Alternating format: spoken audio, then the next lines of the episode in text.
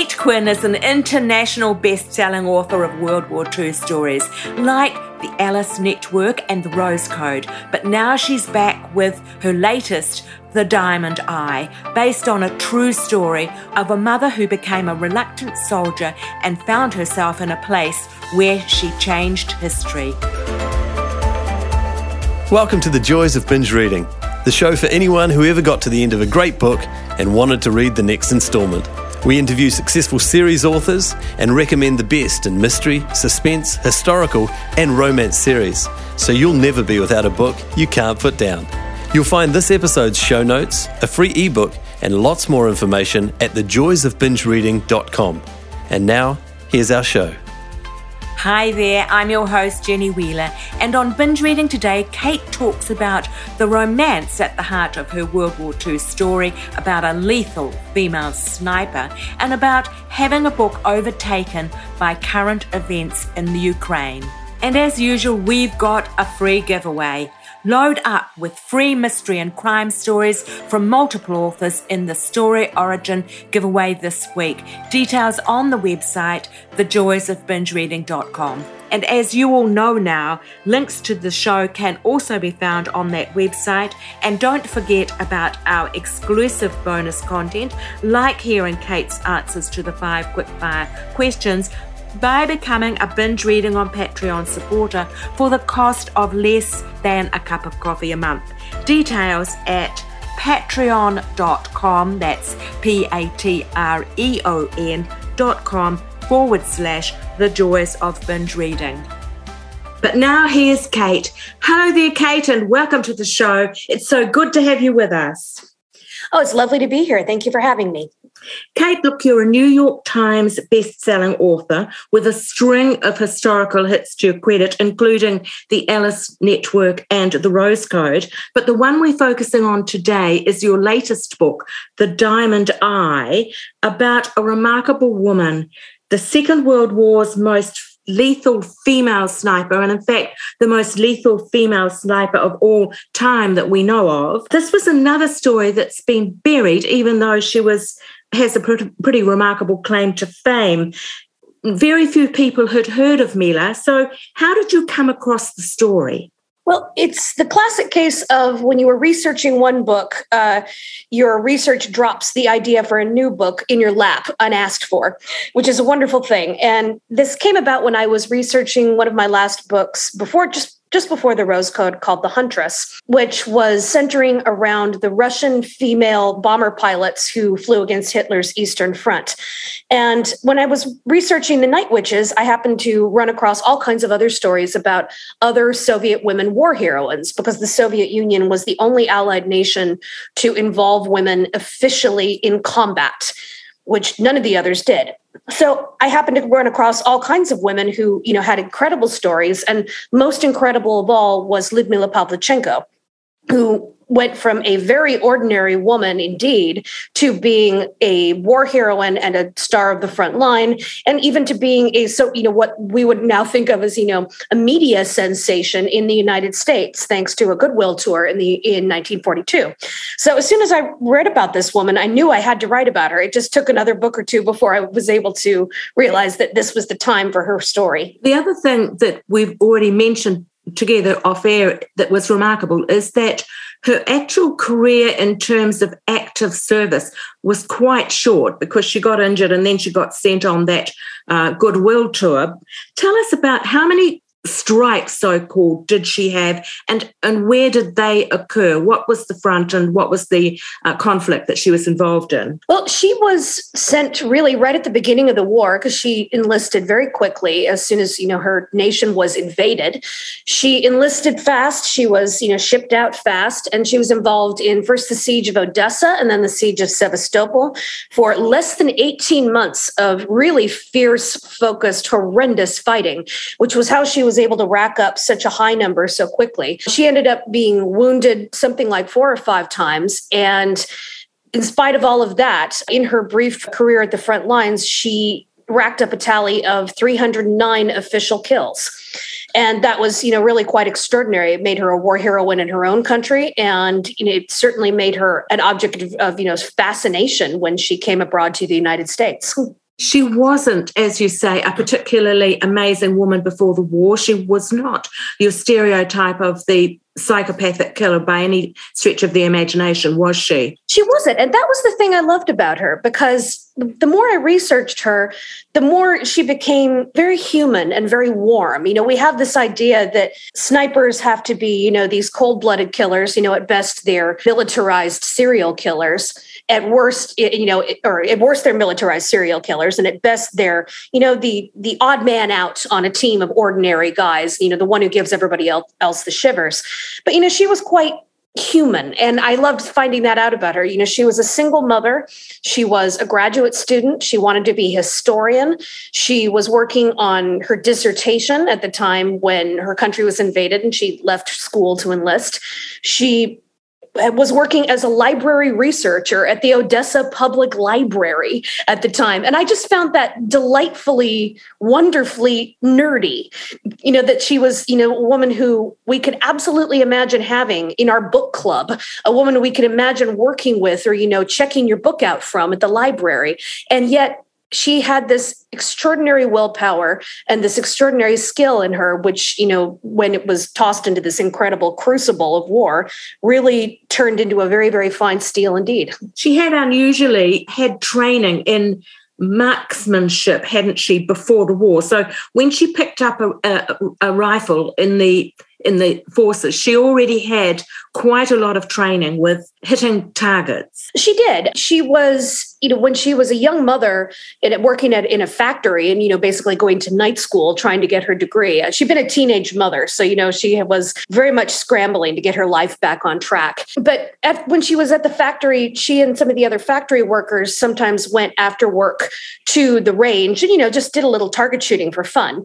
And, you know, nothing particularly uh, serious. But she enjoyed that enough that she decided to go in for an advanced course so that she could learn ballistics and proper target shooting and you know tables of you know multiplication and so forth for learning how to use a scope. And she enjoyed that. And she did the two-year course and she got her advanced marksmanship certificates. And um, you get the feeling she was a woman who really liked her school certificates. She was a great student clearly. And you know so she kept up you know her skills there you know really just as a hobby on the side. And then by so that by the time war broke out, she realized that she could really be of use.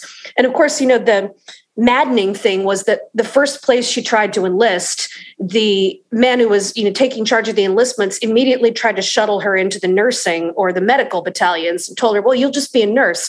And here she is waving her advanced marksmanship certificate saying you know really i can do i can be more useful than that. But he just wasn't having any of that. So she stamped out in a rage and then you know walked and went walked off and went and found another recruitment center where they were a little bit more willing to listen to what she had to say and to realize you know i think we can make better use of you than to stick you in a nursing uniform. Yeah. We mentioned about this mission that she went on to to the USA. At this point in the war, the Soviets were actually doing very badly. They were coming up to the siege of Stalingrad and they were desperate to get the US into the war, to get Hitler engaged on the other front. And so they sent this group of people to FDR Roosevelt was the president, and she had quite a good rapport with Eleanor, his wife. Your publisher's blurb says she changed the course of history forever. And I guess that was because her intervention and particularly her relationship with the Roosevelts probably did help escalate the US entry into the war. Would that be right? I think you can't say that it wouldn't have been a factor in that because we like to think now, you know, the way we're taught history in America, as soon as the attack on Pearl Harbor happened, you know, bam, America's all in. And, you know, of course, at that point, that's the moment the war is won. This is how we're taught history, I'm afraid, in some ways. But there really was an opposition in some cat in some places, very strong opposition to opening that second front in Europe. There was the idea, all right, well, we have to go to war with Japan now, but do we really have to get involved in Europe? And so, you know, the Roosevelts were trying to, you know, drum up that support for the second front, and the the Soviets were desperate for help because you know they were getting absolutely pushed back and pushed back and pushed back, and they were losing millions uh, to German bullets. And so there was this idea that the uh, Soviets would send some ex-soldiers and ex-students over to join the this Ameri- this uh, international student conference that Eleanor Roosevelt was setting up, and Eleanor really took them under her wing. You know, she made a point of being photographed with them, of hosting them in the White House. You know, as some of the first overnight Soviet guests that the White House had.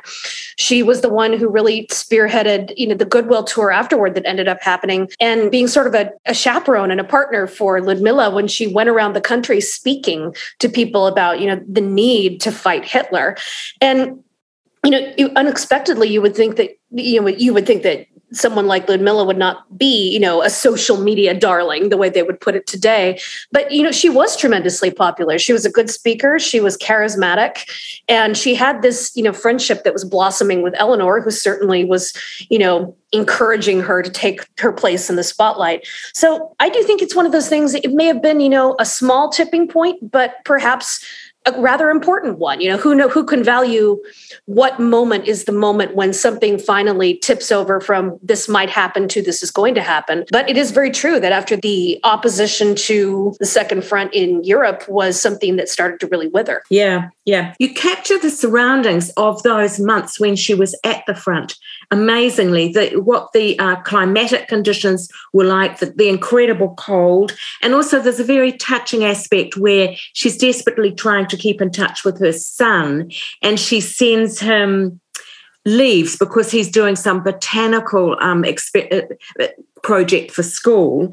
Um, you make it very real did you have journals or something that you could use or did you go to the ukraine yourself? How did you do that research? I would have loved to go to the ukraine and to you know go to odessa and sevastopol but uh, unfortunately this was written at the end of 2020 in the beginning of 2021 uh-huh. long before i was uh, vaccinated or the vaccines were available and there just was no travel happening whatsoever.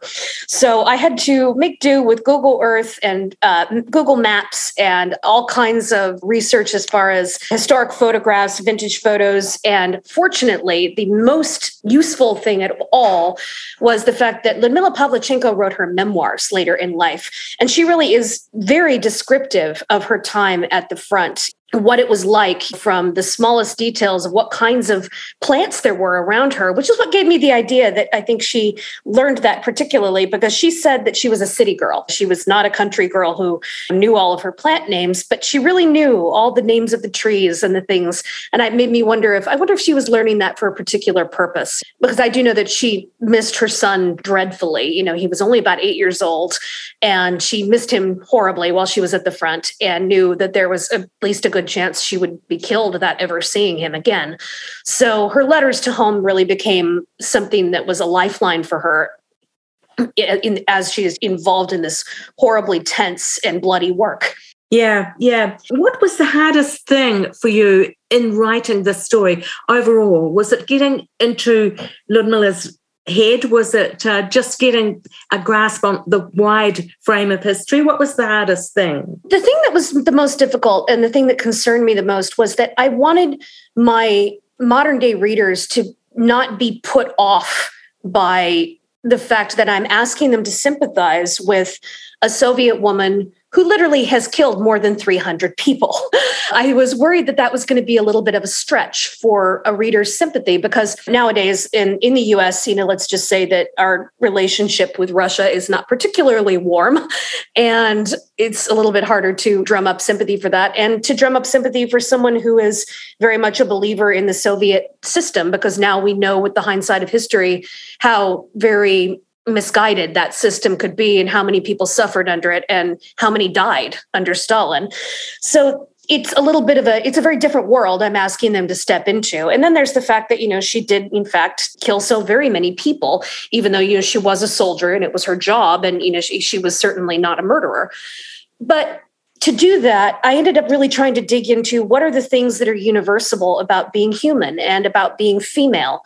And those were the things that I thought would help a reader, any reader, really sympathize and empathize with what Mila's experience was. Because there are certain experiences that are universal. She talks about, you know, what it's like to have your period on the front line and the fact that the army has no idea what to do with that and really would rather not know, or the fact that she is continually being boxed in by sex sexist superior officers who are either hitting on her or punishing her because she's rejecting them when they hit on her, or who are just continually questioning her expertise.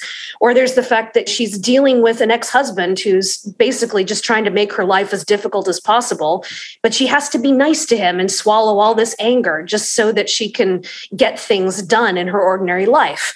And the fact that she has this perfectionism in the way she approaches her world, that she feels she can't ever make mistakes. And I think that's the kind of thing that most women can empathize with. We have the feeling that we cannot make mistakes, or we're just going to tumble off the track and we're not going to be able to get back on it.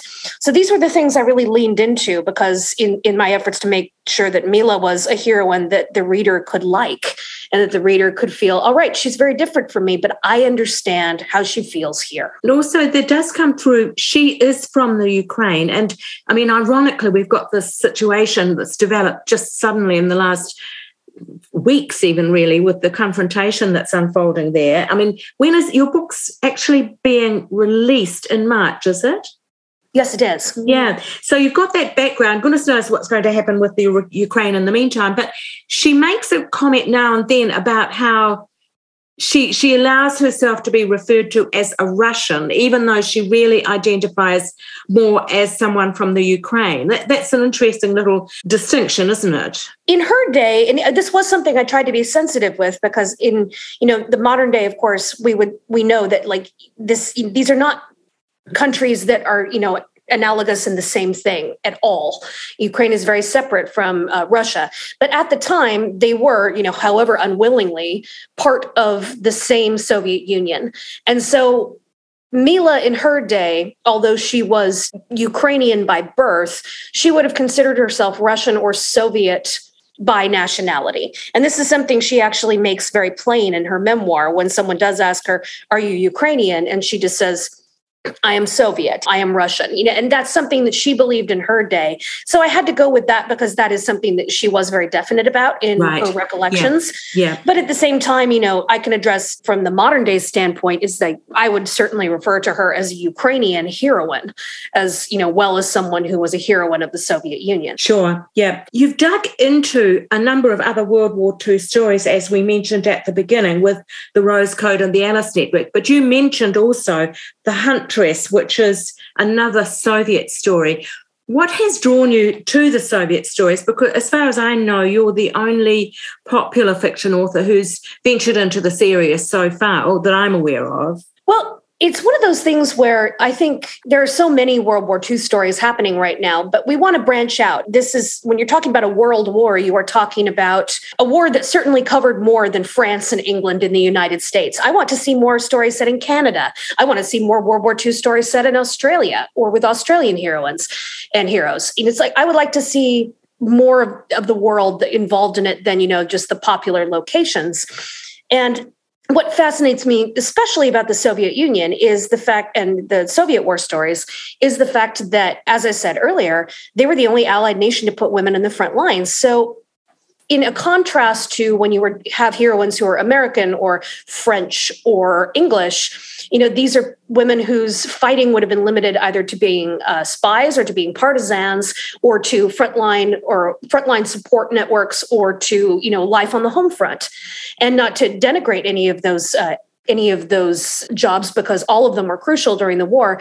But you did not in those countries see women fighter pilots, women bomber pilots. You did not see women snipers, but you saw all of those kinds of women in the Soviet Union. So all of a sudden, there's a possibility simply by going into Russian history of being able to tell an entirely different kind of female war story where the women are in the front lines. They're driving the tanks. They're firing the rifles. They are you know flying the fighter pilots the fighter planes and the bomber planes. They're doing things that in they were not able to do in any other nation in the same quite the same way. So that's one reason i am really fascinated by you know Soviet women's war stories because they look very different from the women's war stories of almost any other country you investigate. Yeah, yeah. The Rose Code, which was set in Bletchley Park, focused on the presence of a mole in that famously super secret institution and something quite shocking to contemplate. I'm sure at the time they would have been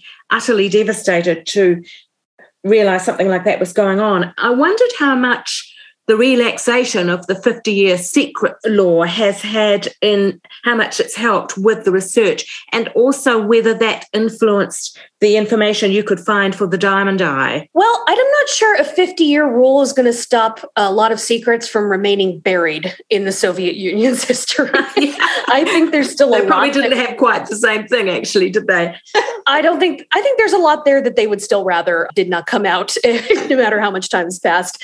But I do think, though, that there has been a, in, an increase of interest in wartime history, which has led to more translations of you know stuff from that is originally written in Russian, and I'm very grateful for that because, for one thing, uh, Ludmila Pavlichenko's memoir was, of course, originally written and published in Russian, and as soon as I got the idea of writing about her, I was so incredibly relieved that there had within I think the last five or ten years been an English translation of it. And I don't know what I would have done without that English translation. It would have been a lot of work to try to, you know, decipher the Russian Cyrillic on her original.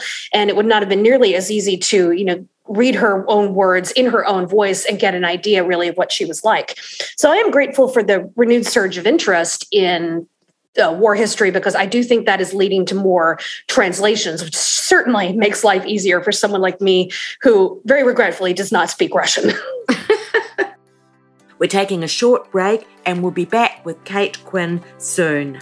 If you love historical mysteries, take a look at Jenny Wheeler's Of Gold and Blood series, set in the colourful California of the 1860s and 70s. Yep, that's me. I've just finished Dangerous Desires, Book 10 in the series. It's in digital bookstores now. It can be read as a standalone, but if you want to start at the beginning of the series, Book 1 Poisoned Legacy is available for free download on my website, jennywheeler.biz. That's B I Z. That's the website for Dangerous Desires Book 10 or a free ebook of Poisoned Legacy. And now we're back with Kate Quinn.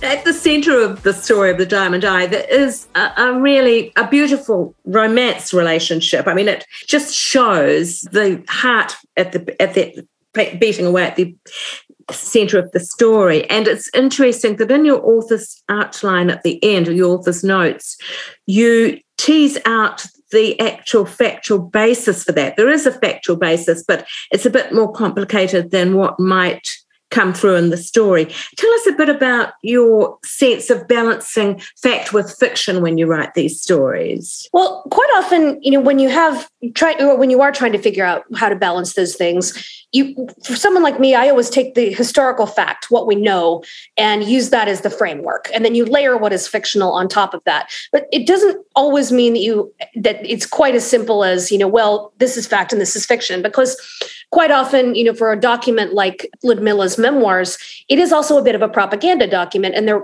it, there are places where the propaganda office the soviet union had there's certain embroideries on the facts. Like there's it's pretty well it's pretty well certain for instance that there's a meeting with stalin in the middle of that memoir that we don't think actually happened because none of the other people who were at that meeting when they wrote their own version mentioned that meeting happened at all. So we think that was probably a case i think that was probably a case of the propaganda office including a uh, mention of the boss just as a bit of a flattery for the past. So that's the kind of thing i'm just going to take the other uh, accounts into account and then you know try to figure out where do i parse out what the truth is and where do i think m- there might be some embroidery. And then in the other way around in, from embroidery is when you look at the facts and there are gaps or there are contradictions in the facts. Like, for example, you do mention Ludmila's uh, particular romances the, the man in her life who was the big frontline romance of her war, which was very real and it did happen, he's sometimes listed as being her lieutenant and he's sometimes listed as being her sniper partner. And it's not really clear which one he was. I think, and I made the choice at least for this particular book, I think she may have been involved at different points with two different men, one of whom was her lieutenant and one of whom was her sniper partner. So therefore, I used her version talking about her lieutenant, and then I had to flesh out what the relationship with her sniper partner would have been because that wasn't in her memoir. So these are the, the kinds of choices that you have to make when you're doing when you're actually writing and it sometimes is a matter of you know filling in the gaps where history is frustratingly a little incomplete. Sometimes it's choosing what you think is the right course is the the correct course when history offers you conflicting versions. And sometimes it is trying to figure out where things may have been a little bit embellished from the record and you have to pare back to the truth it's always a choice being made. I am never going to claim that I think my version is the truth. I am making my choices based on the book that I want to write and also what I think is the truest according to the story I'm trying to tell. But I don't know if that is the truth or not. All I can do is guess. So I always put the author's note in the end just to make sure that people know this is where I did a little bit of embellishment. This is where the record is a little bit different. Please refer to the original sources yourself if you would like to read the um, words from the horse's mouth and read a little bit more about what how it could have been. Hmm. Yeah. Your early, the first books you wrote were actually set in quite a different time and place, uh, ancient history or medieval history. Tell us just a weeny bit about the trajectory of your career as an author. And were the ones that were published the first books that you actually wrote, or did you have a little bit of a training time before you got anything published? Oh, uh, I've been writing books since I was probably about 10 years old. So I have any number of novels, you know, trunk novels under the bed and which are never going to come out. They'll never see the light of day. That's where they belong. So I have a great many books that have never been published long before I got to the ones that finally were. I really did gravitate first my first i did write four books set in first century rome. And that's a period i gravitate to because my mother had a not only was a librarian but had a degree in ancient and medieval history. So i was you know, getting these stories about the past at a very young age. And i loved ancient rome you know because it had that great juxtaposition for me of you know these tremendous advance in, advances in civilization these you know tremendous feats of engineering and architecture like the temples being built the aqueducts the colosseum and yet something as miraculous as the colosseum was being built for the purpose of mass slaughter for public entertainment yes. so there was the idea of this juxtaposition between these advances in art and architecture and engineering and government and philosophy, which were at the same time juxtaposed against a time of extraordinary violence.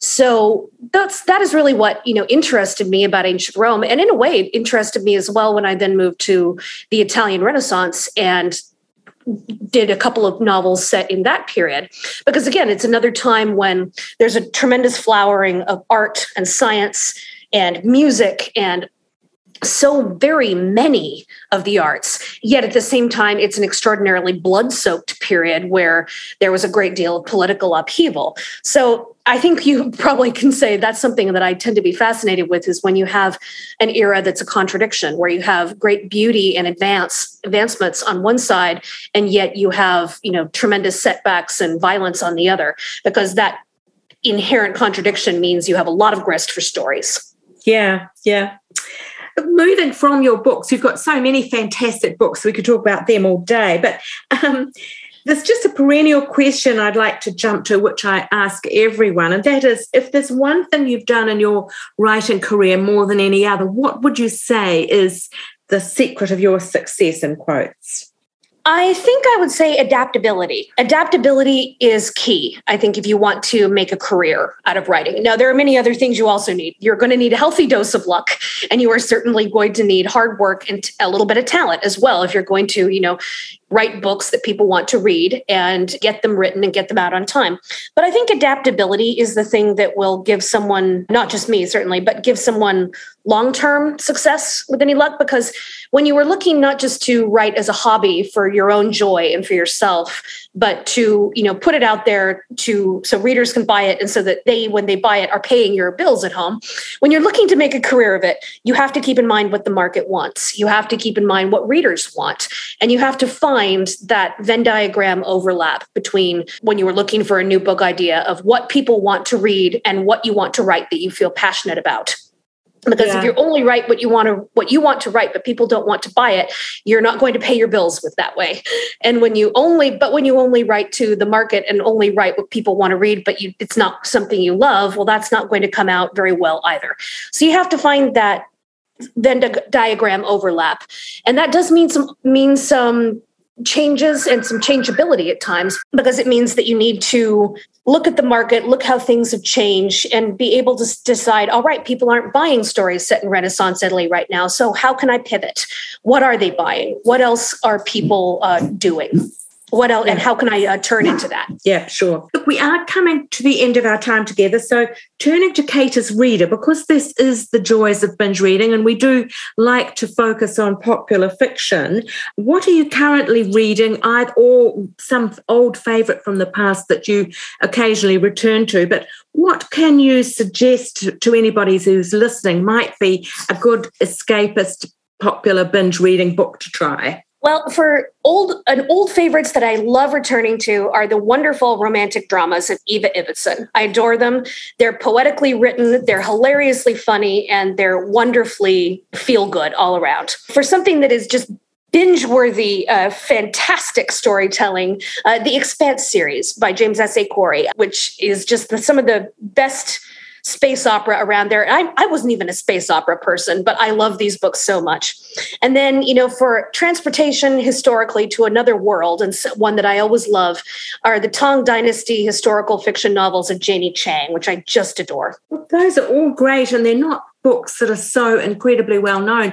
None of them have been suggested by other people. So that's fantastic.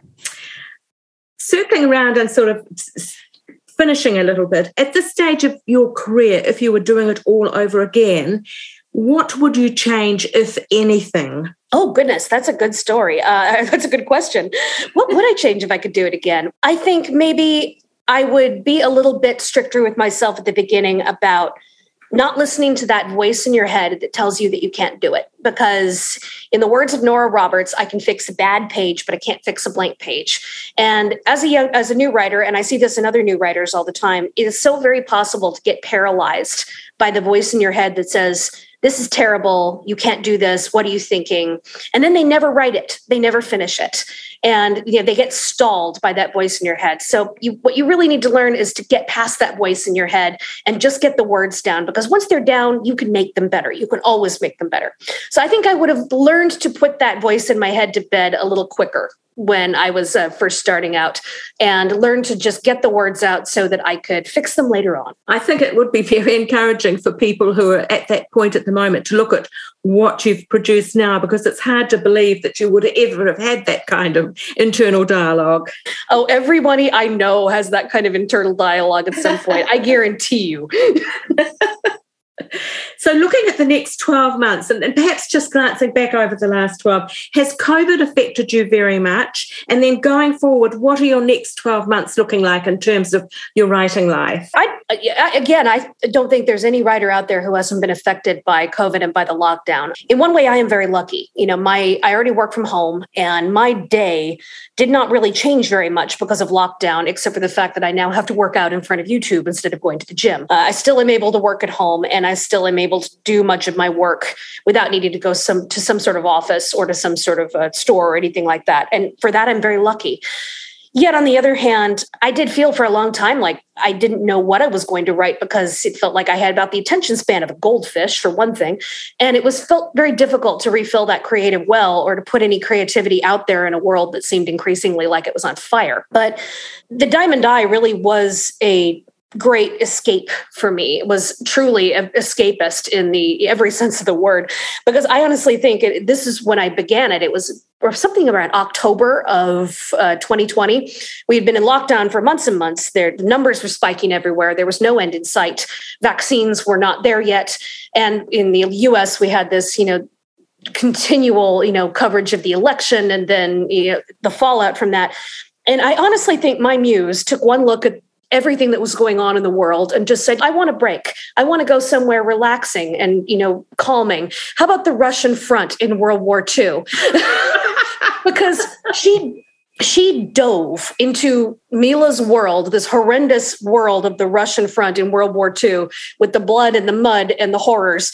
And she went into that like she was going to a spa day. And she basically didn't look up for three and a half months flat. And it honestly only took me about three and a half months to draft the Diamond Eye just to get that first draft down, which is really very fast, even for me. And I honestly think it's because my um, whatever my creative side was so desperate to escape the world around me at, at that point that the words happened extraordinarily quickly. So that's really how the end of 2020 and the lockdown and so forth went for me as far as the writing went.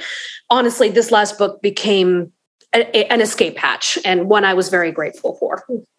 That's fabulous. It sounds like you might have channeled Mila a little bit because the thing that comes through in the story about her is her capacity to just focus, drill down, and discipline herself. I mean, even with that little project with the leaves, the way you carry it across anyway, she becomes quite you know, clinical in the way that she starts collecting de- botanical. So maybe you sort of kind of took some spirit of Mila on board there. I probably did. I, I did, you know, really feel quite close to her while I was writing. You know, I can't say that my version is the real version, like the real woman, because it's just my version of her as close as I can get. But I did come to love my version, and she was wonderful to spend time with. So, what's what are you working on now? Do you have another book you're going on, or you've just giving yourself a little break? I do have another book I'm working on, actually. Um, it is titled right now The Briar Club, and it is about Washington, D.C. in the uh, 1950s with the whole McCarthyism and Red Scare era of things. So I'm really diving into that, and I'm just loving it right now. So is that The Briar Club? B I R A R? Yep, that is correct. Great, thank you. Now, Kate, I imagine you like to be able to interact with your readers in some form or other, and not obviously in person so much at the moment. Where can they find you online? Well, you can find me on Instagram. you can, it's Kate Quinn five nine seven five. You can find me on Twitter, Kate Quinn Author, and you can find me on Facebook. I do have a page, and that is oh, again just Kate Quinn Author. So I tend to post a fair amount, you know, when I'm procrastinating from my word count. So you can find me on one of those places for sure. Wonderful. Thank you so much. It's been wonderful talking. Oh, it's been absolutely lovely. Thank you. Mm. Next week on Binge Reading, Andy Straka, an award winning and best selling mystery author, talking about his new book, Split City, the first in his Jesus Spares series about former pro bowling champions and identical twin brothers trying to make a go of it in a small Midwest town.